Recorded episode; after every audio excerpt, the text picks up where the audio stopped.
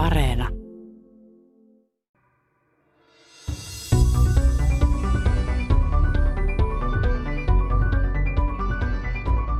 Ja muinaiset egyptiläiset on ollut vähän niin kuin mekin, että sillä ikuisuus peltotöissä ei taida kuulostaa kauhean niin kivalta loppupeleissä, vaikka olisi miten niin kuin siunattu pelto.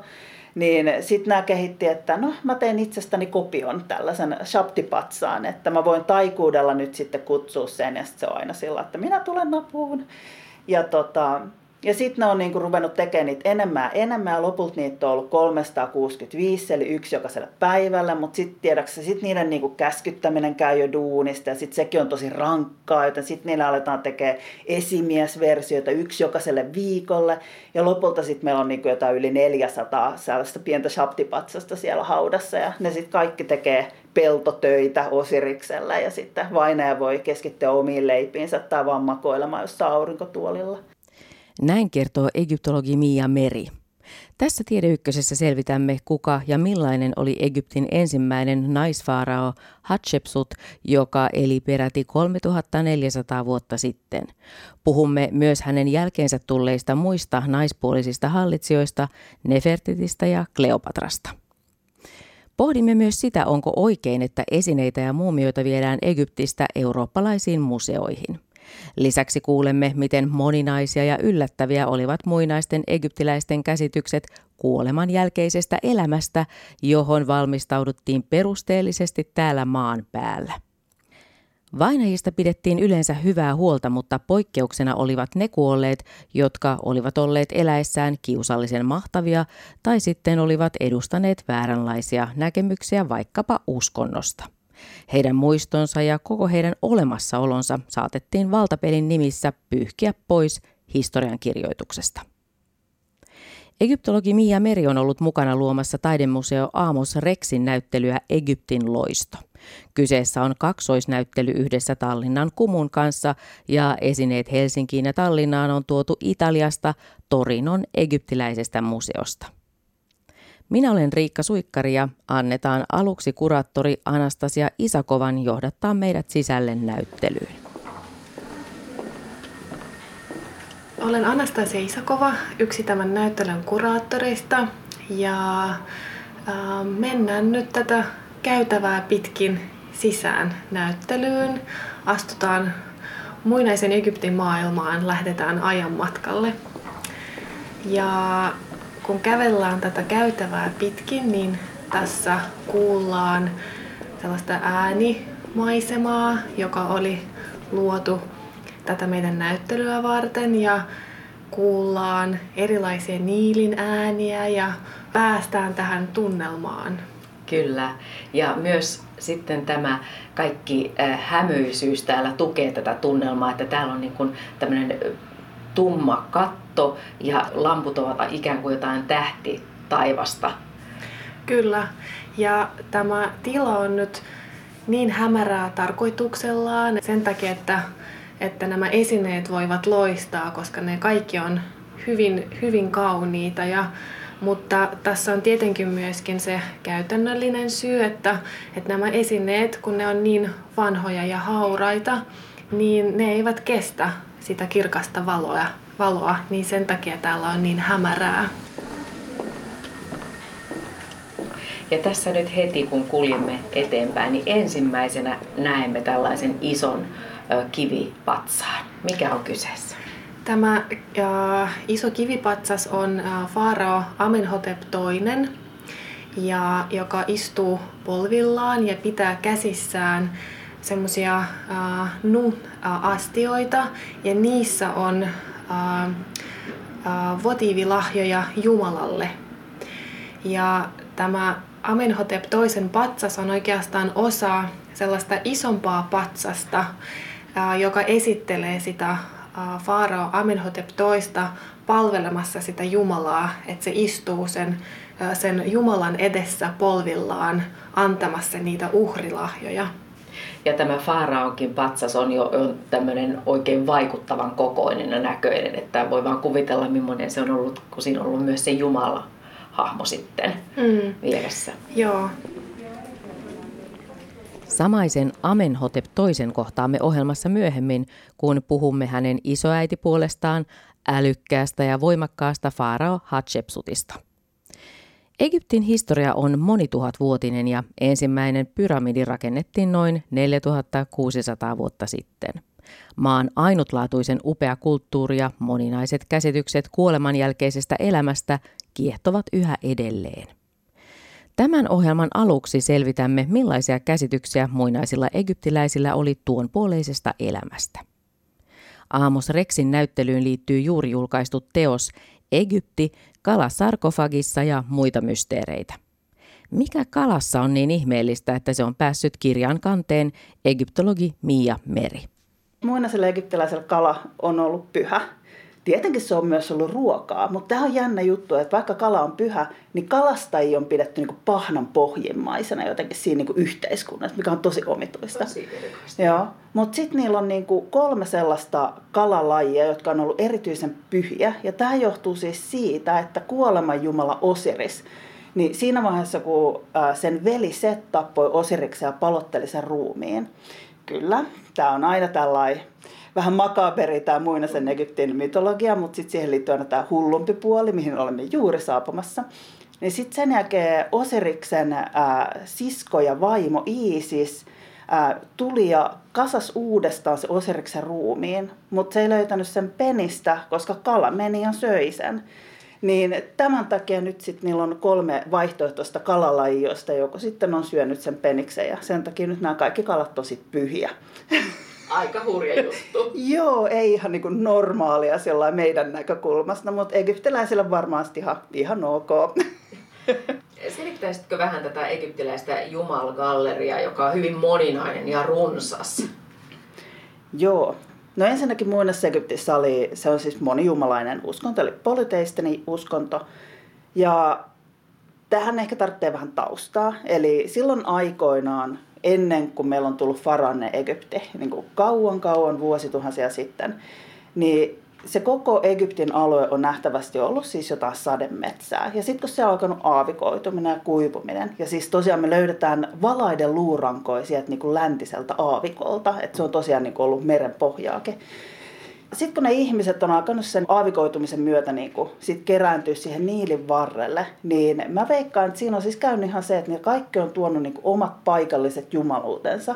Ja sitten sen sijaan, että ne olisi niinku ruvennut tappelemaan, että kellä on niinku se oikea uskonto ja oikea Jumala, niin ne on vaan niinku ollut sillä että jes, että kaikki nämä Jumalat on niinku yhtä totta ja samaan aikaan olemassa. Ja siitä johtuu just se, että meillä on niinku siellä muinaisessa Egyptissä useita eri luomisoppeja, me tiedetään ainakin viisi, jossa Jumalat on luonut maailman niin kuin sanalla tai sitten tällä kalevalalaistyyliin sillä että meillä on alkuvesi, johon nousee alkukumpu, benben, sitten sinne tulee suuri kaakattajalintu, munien munan ja aurinko syntyy siellä, tosi kalevalainen. Mutta sitten meillä on myös semmoinen, missä yksi Jumala luo dreijalla kaikki ihmiset ja eläimet ja maailman. Eli näitä on niin tosi paljon. Ja myöskin niin kuin manaloita on useampia erilaisia, että sä voit niin kuin päätyä taivaaseen tai sitten maan alla olevaan nurinperin maailmaan.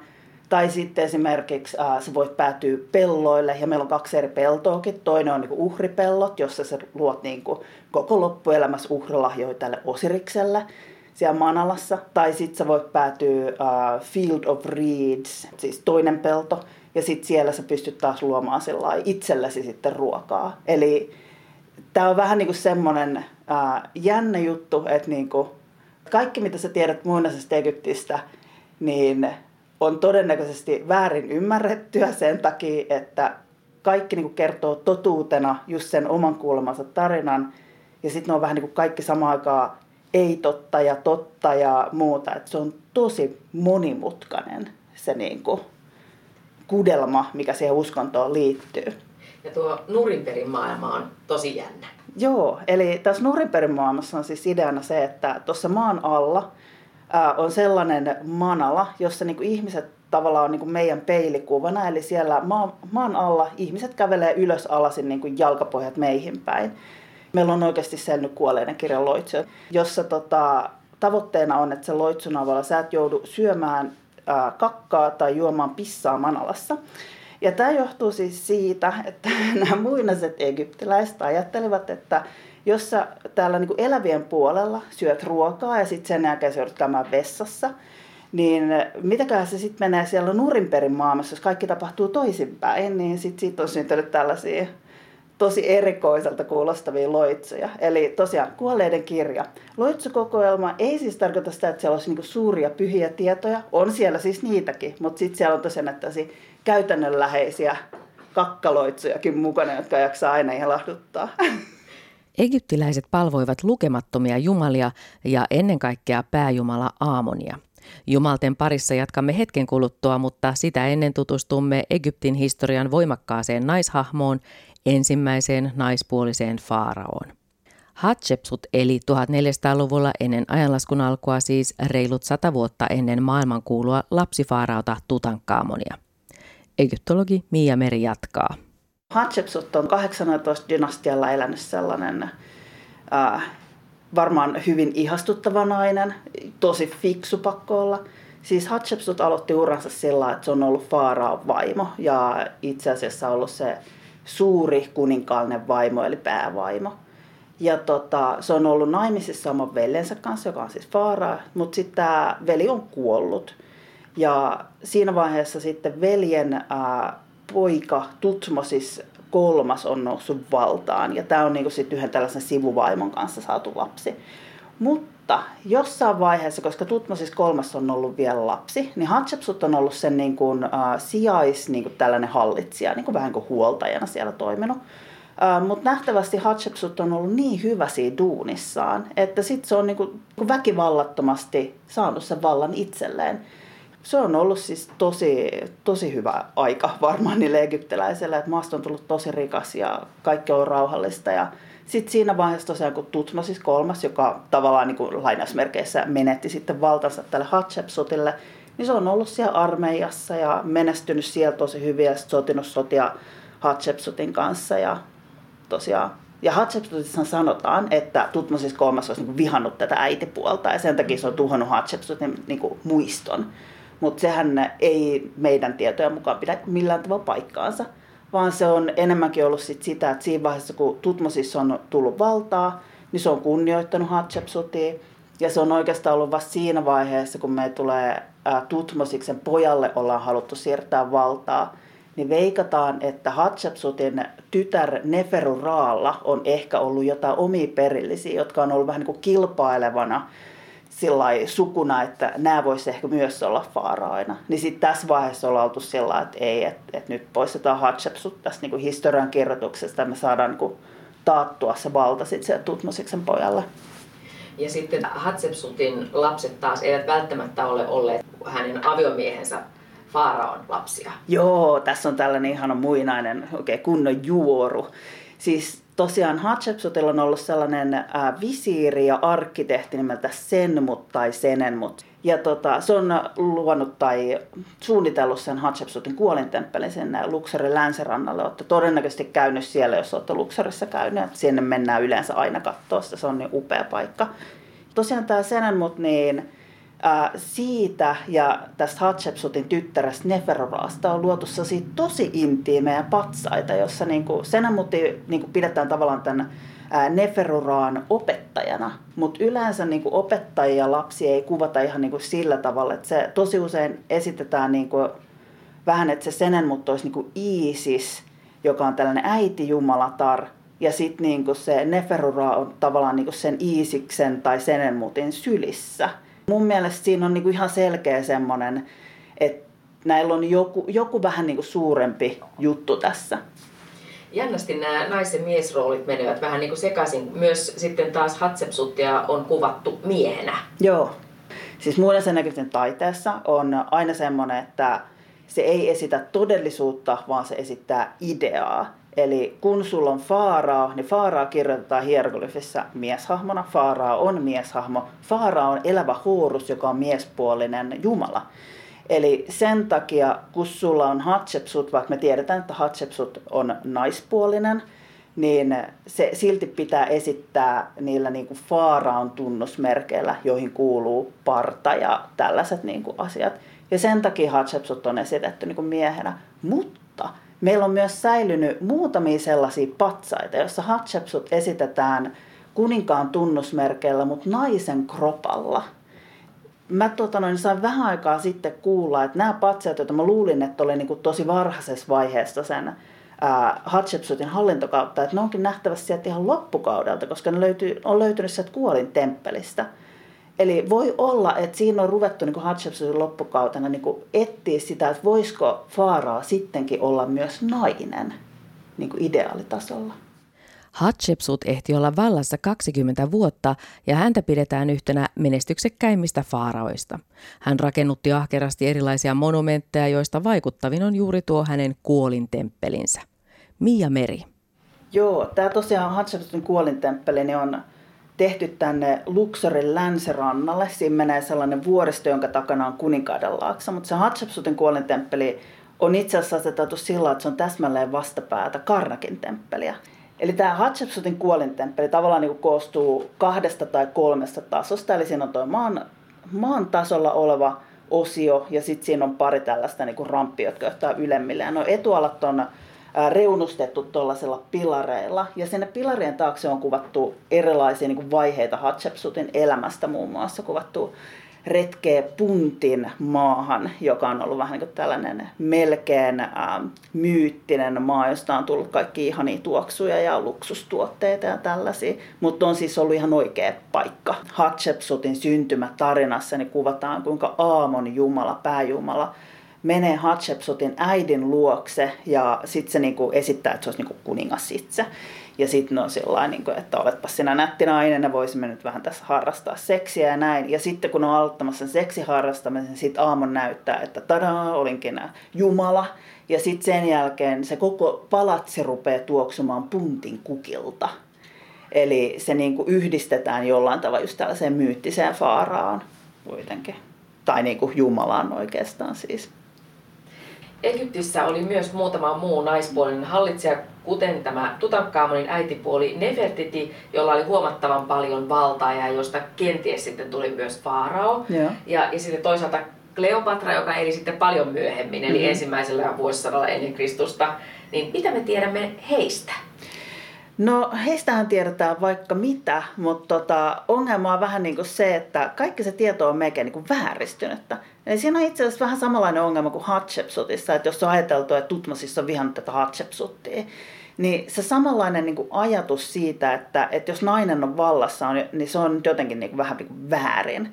Niin se koskee myös niin Nefertiti ja sitten tosiaan Kleopatraa, koska sitten Kleopatrastahan kuoleman jälkeen roomalaiset on kertonut sillä, että se on kamala viettelijätär ja, ja pahanainen, tuhmanainen ja seksiä on käyttänyt vaan. Ja se edelleen niin kuin, tiedättekö, se kulkee niin kuin populaarikulttuurissa.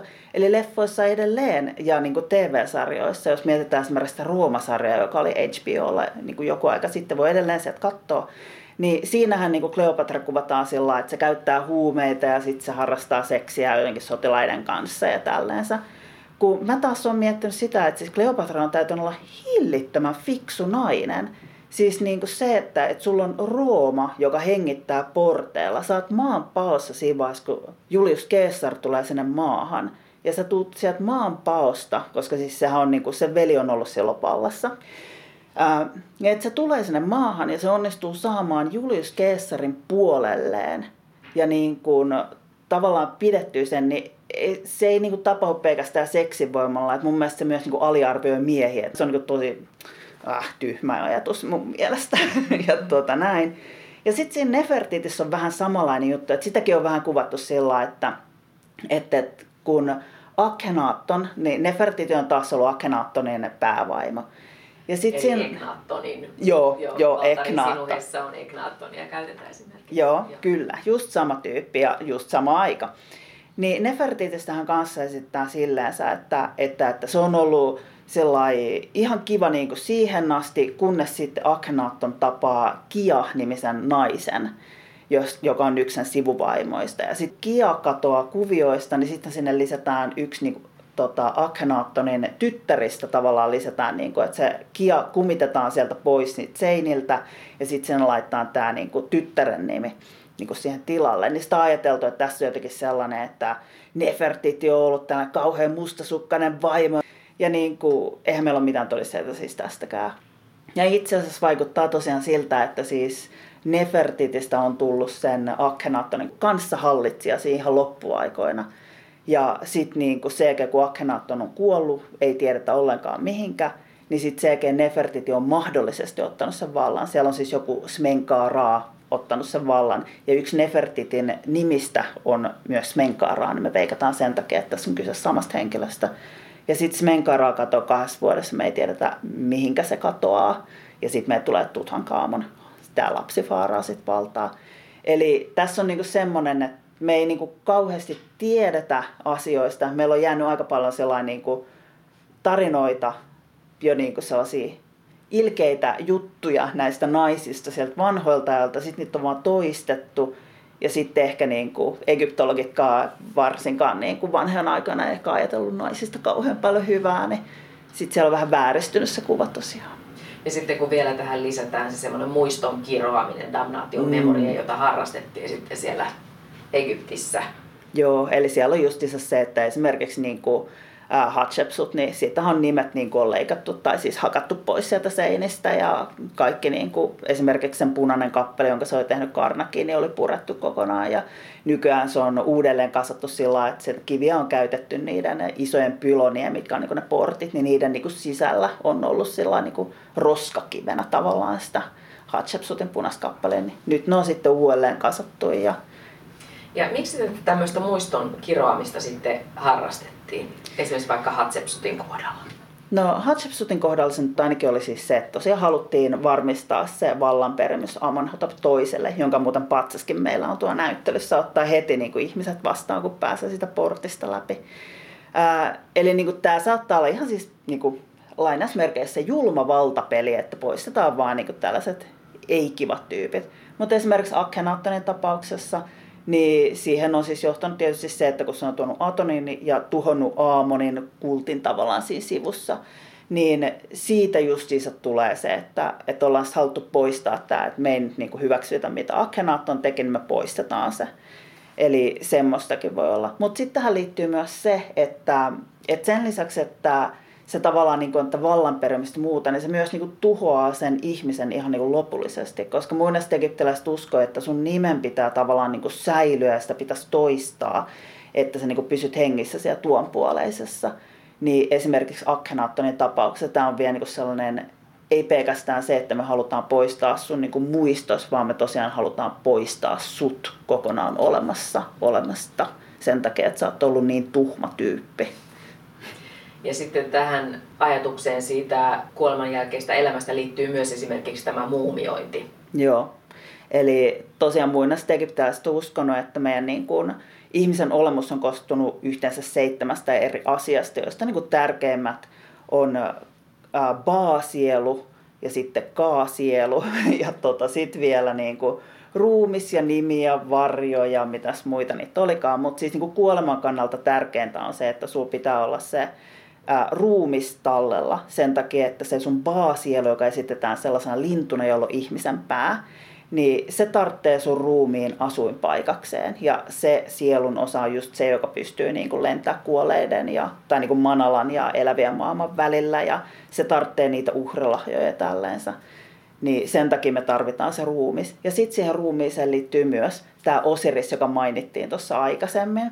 Eli Osiris, kun on kuoleman jumala, niin kun se tapettiin silloin, kun se just paloteltiin, niin sitten kun se pantiin kasaan, niin sitten se muumioitiin, Anubis tuli ja keksi muumioinnin, ja sen takia myös, koska sitten niinku Osiris herää tavallaan niinku siellä Manalassa uudelleen henkiin, niin myös nämä egyptiläiset haluaa, että ne muumioidaan, jotta ne heräävät henkiin sen muumioiden kautta, niin kuin Osiriskin. Ja ne muumiot esittää tavallaan Osirista, että joskus ne kuvataan niin kuin vihreäkasvoisena, niin kuin Osiriskin on ollut. Ja joskus ne myös niin kuin on kuvattu silleen, että niillä saattaa olla erektio, mikä johtuu just siitä, koska kun Osirikselta puuttuu se pippeli, kun se kala meni ja söi sen, niin sitten niin Osirikselle on luotu sellainen niin kuin taikapippeli, jolla se on saanut Iisiksen raskaaksi, että Horus on syntynyt niin sitten meillä on sen takia myös välillä löytyy sellaisia muumioita, jotka on sitten niin kuin erektiossa muumioitu.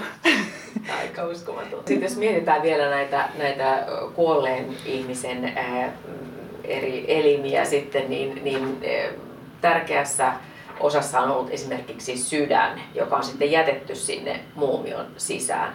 Joo, eli muinaiset egyptiläiset uskon, että siinä vaiheessa kun ne on kuollut, niin ne matkaa siellä Manalassa, ja tämä on huomatkaa jälleen kerran yksi uusi Manala-käsitys, niin tota, ne matkaa siellä Manalassa ja sitten ne päätyy lopulta Osiriksen valtakunnan saliin, jossa niille suoritetaan sydämen punnituksen rituaali. Ja siinä on ideana se, että sun sydän otetaan sun rinnasta ja laitetaan vaakaan ja sen vaakaan, vaan toiseen vaakakuppiin laitetaan maatin, eli oikeudenmukaisuuden ja järjestyksen ja tällaisen niin hyvyyden ja tämmöisen ää, jumalattaren sulka. Ja sitten jos sun sydämessä on sitä painavempi, niin sit sä oot niin kuin tuhma ihminen ja siinä vaiheessa tällainen Ammut-niminen hirviö, joka on ää, sen pää on krokotiili, se etuosa kuuluu muistaakseni pantterille ja takaosa on sitten niinku virtahepo, eli kaikki tällaisia tosi pelottavia eläimiä.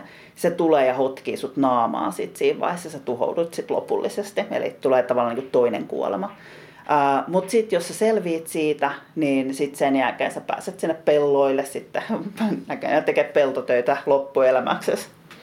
Ja näyttelystä löytyy myös näitä tämmöisiä pieniä ihmishahmoisia patsaita. Joo, shaptipatsaita. Joo, shaptit on, ne on tosi söpöjä. Siis äh, tästä on pikkasen niin kuin tapellaan, että mitä shaptit on tarkalleen, mutta siis pääperusteessa on shapti, eli vastaaja patsas. Niiden ideana on se, että kun sä joudut sinne peltotöihin, ja justiinsa sinne uhripellolle, jos tehdään sille Osirisjumalalle leipää. Mutta sitten sun pitää siellä toisella pellolla tehdä varmasti itselleskin niitä leipiä. Eli aika paljon peltotöitä. Ja muinaiset egyptiläiset on ollut vähän niin kuin mekin, että sillä ikuisuus peltotöissä ei taida kuulostaa kauhean niin kivalta loppupeleissä, vaikka olisi miten niin kuin siunattu pelto. Niin sitten nämä kehitti, että no mä teen itsestäni kopion tällaisen shaptipatsaan, että mä voin taikuudella nyt sitten kutsua sen ja sitten se on aina sillä, että minä tulen apuun. Ja tota, ja sitten ne on niinku ruvennut tekemään niitä enemmän enemmän ja lopulta niitä on ollut 365, eli yksi jokaisella päivällä, mutta sitten tiedätkö sit niiden niinku käskyttäminen käy jo duunista ja sitten sekin on tosi rankkaa, joten sitten niillä aletaan tekemään esimiesversioita yksi jokaiselle viikolle ja lopulta sitten meillä on niinku jotain yli 400 sellaista pientä shaptipatsasta siellä haudassa ja ne sitten kaikki tekee peltotöitä Osiriksellä ja sitten vainaja voi keskittyä omiin leipiinsä tai vaan makoilemaan jossain aurinkotuolilla. Egyptologi Mia Meri pohtii kohta, onko oikein, että muumioita ja esineitä viedään Egyptistä eri puolille maailmaa länsimaisiin museoihin. Minä kuitenkin olen kiitollinen siitä, että näyttely on rantautunut aina tänne Pohjolan perukoille asti. Niinpä voimme jatkaa kierrosta yhdessä näyttelyn kuraattorin Anastasia Isakovan kanssa. Ja nyt sitten tulemme tämmöiseen todella vaikuttavaan huoneeseen, joka on varmasti myös tämän näyttelyn kaikkein suosituin osa, eli täällä on muumioita nähtävillä. Joo, meillä on tosiaan esillä kolme ihmismuumiota näyttelyssä ja, ja niitä varten me ollaan rakennettu erillinen huone, joka on myöskin vaimennettu hiljaiseksi kunnioituksesta niitä oikeita kuolleita ihmisiä kohtaan. Eli tämä, tämä tota, muumioinnista ja hautajaisrituaaleista kertova osio on tosiaan sellainen erillinen huone. Se on tarkoituksella tehty. Minun mielestäni erityisen vaikuttava on tämä kolmas muumio, joka selvästi ei ole ihan, ihan aikuisen kokoinen tämä, tämä muumio ja, ja selvästi käärinliinat ovat värjäytyneitä ja se käärinliina on aika repaleinen, jotenkin hyvin vaikuttava tämä muumio kuka on ollut kyseessä? Mm. No kyseessä on ollut uh, tuntematon nainen ja tästä muumion koosta me voidaan päättää, että se oli teini-ikäinen nainen. Niin, että se tekee mun mielestä tästä muumiosta vielä herkemmän jotenkin, kun ajatellaan, että, että tämä oli hyvin nuori henkilö, kun hän kuoli. Ja, ja se on oikeastaan ainoa muumio, joka on meillä esillä myöskin sen puinen arku mukana. Eli tässä on se itse muumio ja sen arku, sen pohja ja kansi ovat säilynneet. Ja koko tässä huoneessa on tämmöinen harrastunnelma, eli, eli ihan semmoinen, että myös me tämän ajan ihmiset selvästi osaamme kunnioittaa näitä muinoin kuolleita ihmisiä, jotka tässä nyt ovat sitten näytillä kääreliinoissaan. Kyllä. Se oli äh, myös meidän tarkoitus, kun, kun me ajateltiin sitä näyttelyarkkitehtuuria ja suunniteltiin, että, että ehdottomasti äh, näytetään niitä ihmismuumioita mahdollisimman kunnioittavasti. Ja nämä olivat oikeita, oikeita ihmisiä, jotka elevät joskus aikoinaan ja totta kai meidän täytyy kunnioittaa heidän muistia ja rauhaa ja että aikoinaanhan niihin suhtauduttiin semmoisina objekteina, että, että myöskin sen takia se on tosi tärkeää nyt herättää tämä keskustelu ja, ja puhua tästä kunnioituksesta. Ja jotkut museot ovat päätyneet siihen, että ne eivät edes esittele sitten näitä muumioita, koska tosiaan kyseessä on ihan oikeita vainajia. Joo, joo. Yksi niistä museoista on esimerkiksi Münchenissä ää, toimiva egyptiläinen museo. Niillä on sellainen politiikka, että ne eivät näytä ihmismuumioita siellä, mutta, mutta esimerkiksi nyt Kairossahan rakennetaan uutta isoa egyptiläistä museota, niin heille sinne on tulossa muumioita. Et se on sellainen kysymys, josta on joista on erilaisia näkökulmia, ja se on hyvin monimutkainen. Ja tärkeää on varmaan se, että, että me katsojat, museossa kävijät kunnioitamme näiden vainajien muistoa ja suhtaudumme heihin mm. oikeasti aikoinaan eläneinä ihmisinä, koska sitä he ovat. Kyllä. Palataanpa vielä egyptiläisten jumalgalleriaan. Pääjumala Aamon sai kilpailijan 1300-luvulla ennen ajanlaskun alkua Tutankhamonin isän farao Eknaattonin eli Akenaattenin toimesta. Näin Mia Meri. Aamon on tosiaan Teeban paikallisjumala. Ja myöhemmin Aamonista tulee käytännössä koko Egyptin tällainen, vähän niin kuin voisi sanoa, pääjumala.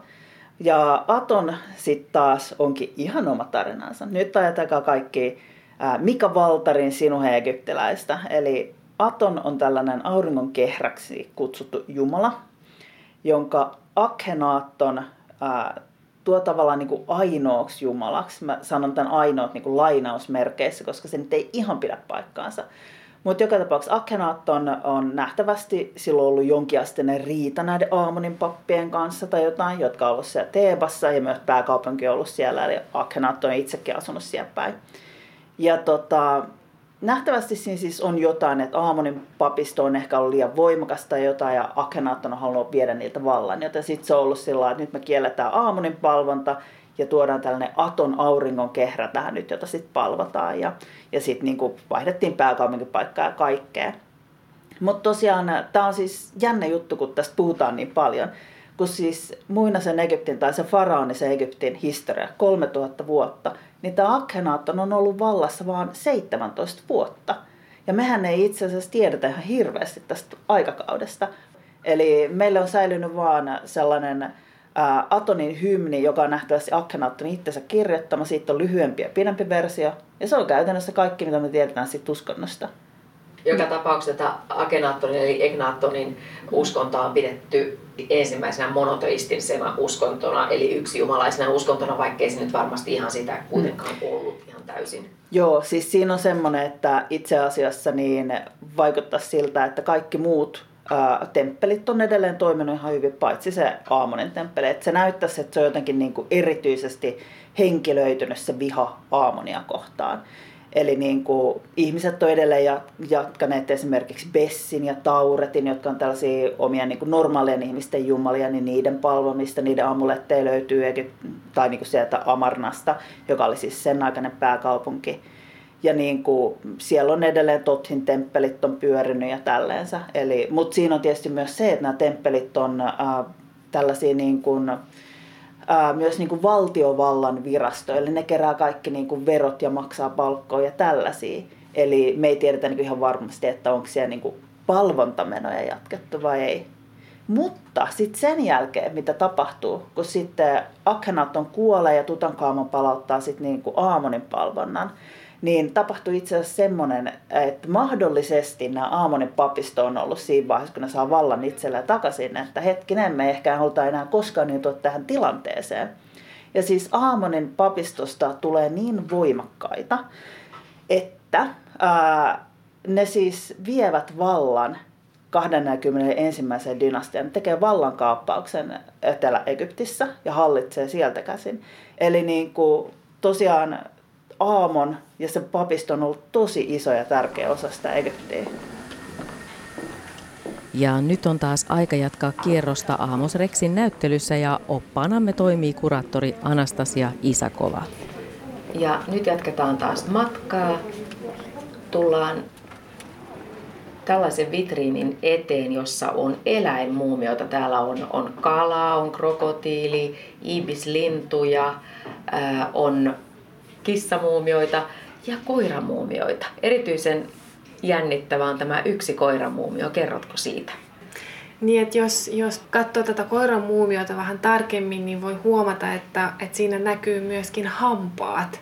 Ja nämä näyttää aivan samanlaisilta kuin, kuin vaikka nyt jonkun nykykoirankin hampaat, mutta tosiaan silloin myöhäiskauden aikana niin eläinten muumiointiprosessi, niin siitä, siitä tuli tosi suosittu, että, että temppelin kävijöillä oli tapana antaa niitä muumioituja eläimiä ää, jumalille votiivilahjoina.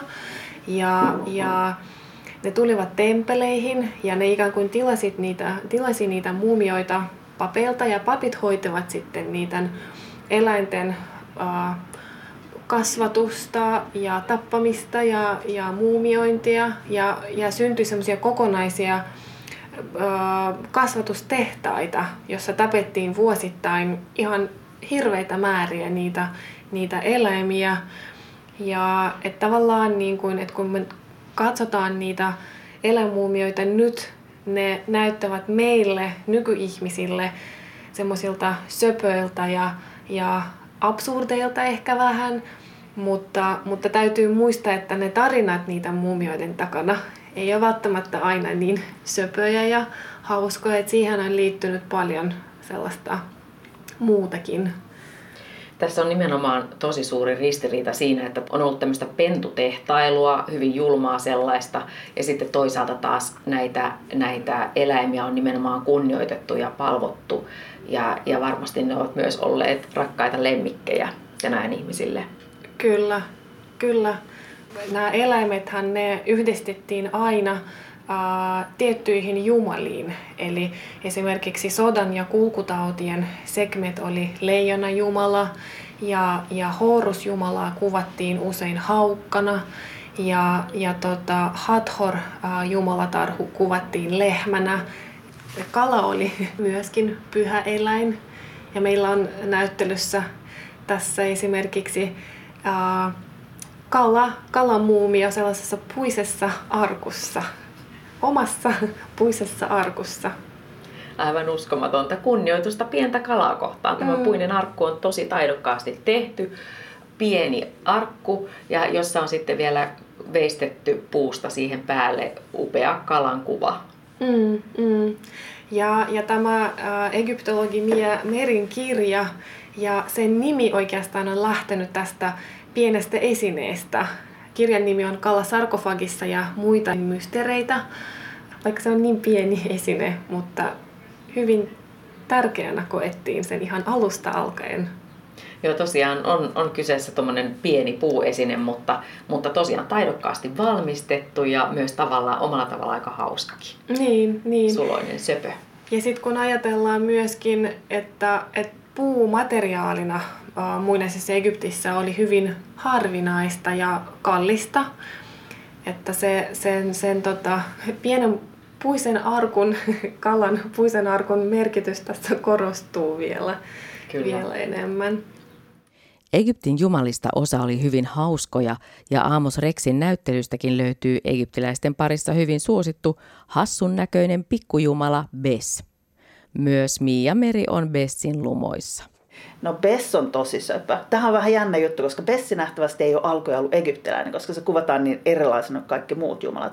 Eli kaikki muut jumalathan on sillä että ne on niin ihminen, ää, joko nainen tai mies, ja sitten saattaa olla eläimenpää tai näin. Ja sitten kuvataan sillä sivusta päin. Tiedättekö sellainen egyptiläiseen malliin?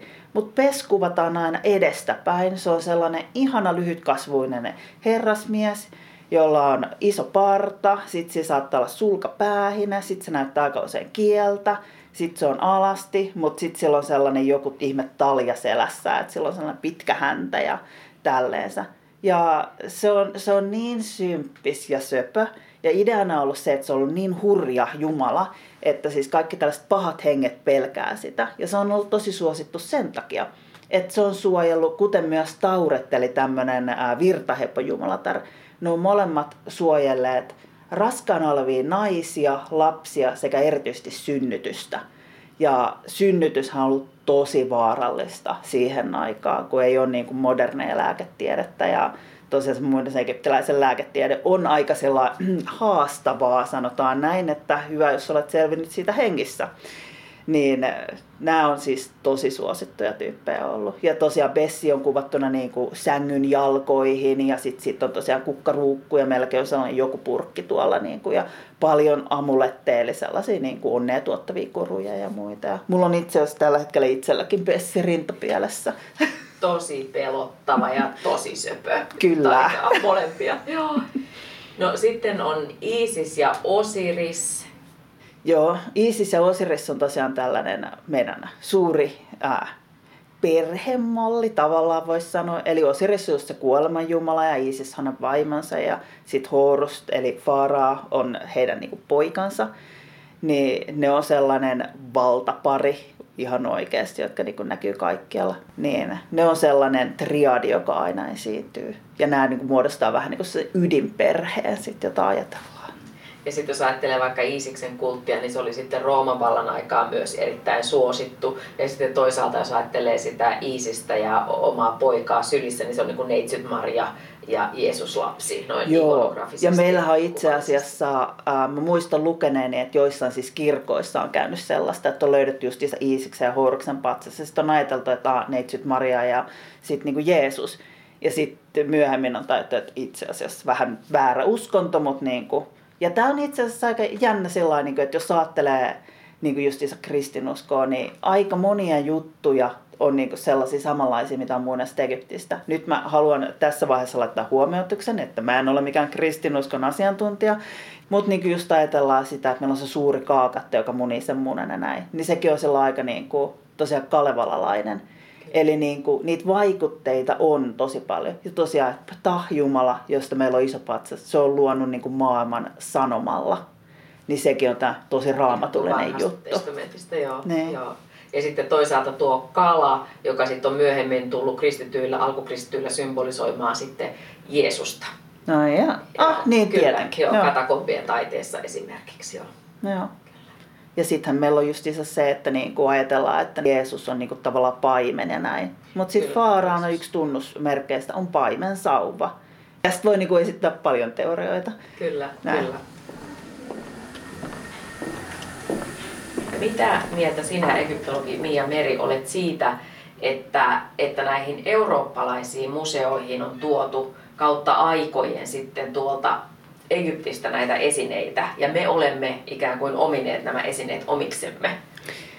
Joo, tämä on, tää on tosi hankala kysymys, koska tässä on niin monta eri puolta. Ää, ensinnäkin mä olen henkilökohtaisesti sitä mieltä, että muinainen Egypti on meidän kaikkeen kulttuuria. Siis se on niin kuin meidän yhteistä historiaa, mutta nykyisillä egyptiläisillä on tietysti etuoikeus. Se on niiden omaa kulttuuria, ne on niiden omia esiisiä meidän pitää oikeasti kunnioittaa sitä ja niin kuin näyttää, että me ollaan sen arvoisia, että me voidaan niin kuin pitää huolta niistä esineistä. Mä oon myös sitä mieltä, että on tosi tärkeää, että niitä esineitä on ympäri maailmaa. No nyt, että tämä koronatilanne on tietysti ongelma, kun et sä et vaan yksinkertaisesti voi lähteä Egyptiin tässä nyt, että menisinpä katsomaan sinne esineitä. Mutta eihän niin kuin, vaikka jos koronaa, niin ei ihmisillä ole mahdollisuutta. Et mun mielestä on tosi hyvä, että ihmiset pääsee tutustumaan näihin esineisiin niin kuin lähellä omaa kotiaan esimerkiksi. Että kyllä se on niinku ihan eri asia kuin nähdä televisiosta justiinsa tai kirjoista näitä esineitä. Mutta mitä sitten tulee noihin kaikkiin palautuksiin ja muihin, esimerkiksi, ää, koska siis tällä hetkellä Egypti pyytää tietyistä maista, että voitteko palauttaa näitä esineitä, niin tämä on semmoinen, että niistä on tosi vaikea sanoa. Ensinnäkin ää, nykyään on lainsäädännöt, jotka estää, että Egyptistä ei yksinkertaisesti viedä niin kuin esineitä ulkopuolelle. Et muinaismuistoja ei saa viedä sieltä. Ja tämä on erittäin hyvä yhdessä vaiheessa, kun ei ole ollut vielä sitä lakia, niin sittenhän niiden niin kuin vieminen on ollut laillista, mutta voidaan silti kysyä, että onko se ollut oikeutettu, että meillä on niin kuin kolonialistinen historia se Egyptissä, niin sekä ei ole niin kuin reilua, että vaikka se olisikin laillista, että se mikä on laillista ei välttämättä tarkoita, että se olisi niin kuin oikein tai moraalisesti ok. Eli nämä on niin tosi vaikeita kysymyksiä. Ja sitten tähän liittyy myös semmoinen, esimerkiksi Nefertitin, se mikä on Berliinissä rintakuva. Ja siinähän on semmoinen, että, että siihen aikaan, kun se on viety pois Egyptistä, on ollut laki, että egyptiläisten pitää saada niin tarkastaa, että millaisia esineitä sieltä viedään pois. Että kun sä oot tehnyt kaivauksia, niin sä oot saanut viedä osan pois, mutta sitten niin egyptiläiset haluaa niin tavallaan poimia sieltä parhaat päältä. Ja ne ei ole tajunnut siinä tarkistuksessa, että Nefertitin rintakuva on tosi iso juttu. Ja nyt tapellaan siitä, että mitä tapahtui. Yrittikö se tyyppi, joka sitä vei, peittelikö ne sitä rintakuvaa niin, että se ei näyttänyt niin hienolta vai ei. Ja tämä on semmoinen, että eihän me voida tietää, että nämä on tosi hankalia kysymyksiä ja ei ole niin yhtä oikeaa vastausta näihin. Sitten vuonna 1922, jolloin Howard Carter löysi Tutankhamonin haudan, niin silloin Carter päätti, että näitä ei sitten viedäkään esimerkiksi Lontooseen, vaan, vaan ne saa, saivat jäädä ne esineet sitten sinne Egyptiin. Joo, tämä on tosi hyvä juttu. Siis ää, tässä vaiheessa niin ymmärrettiin jo se, että niin egyptiläiset pitää ottaa mukaan. Ja tämä niin itse asiassa liittyy myös tähän egyptologian ää, valitettavasti rasistiseen historiaan, koska siis ää, aikoinaan varhaisimmat egyptologit on tietoisesti estäneet egyptiläisiä oppimasta omasta historiastaan. On tavallaan esitetty siis sitä, että, että, että ei nämä egyptiläiset ole näitä pyramideja voineet, että täällä on ollut joku aikaisempi rotu, joka on tullut. Ja sen takia meillä niin näkyy esimerkiksi jossain vanhemmissa teoksissa sellaisia niin kuin uuden rodun kaupunki ja tällaisia niin kaupunginosia. Ja sit sä oot vaan ihan sellainen, okei, okay, nyt, nyt haistan tässä aika iso rasismin ja kolonialistisen ajattelutavan nyt.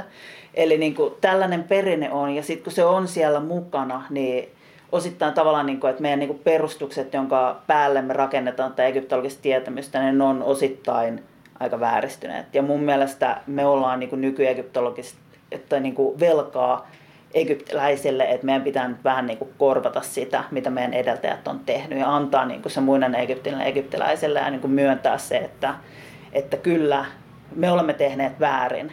Ja nykyään siis egyptologit aika usein laittaa siis esimerkiksi, kun me kirjoitetaan tieteellisiä papereita, niin niiden alkuun pyritään ainakin laittaa sellainen niin kuin arabian kielen lyhenne siitä, että mitä se artikkeli käsittelee. Että sillä tavalla niin kuin halutaan antaa tosiaan sitä niiden egyptiläisten omaa menneisyyttä heille itselleen.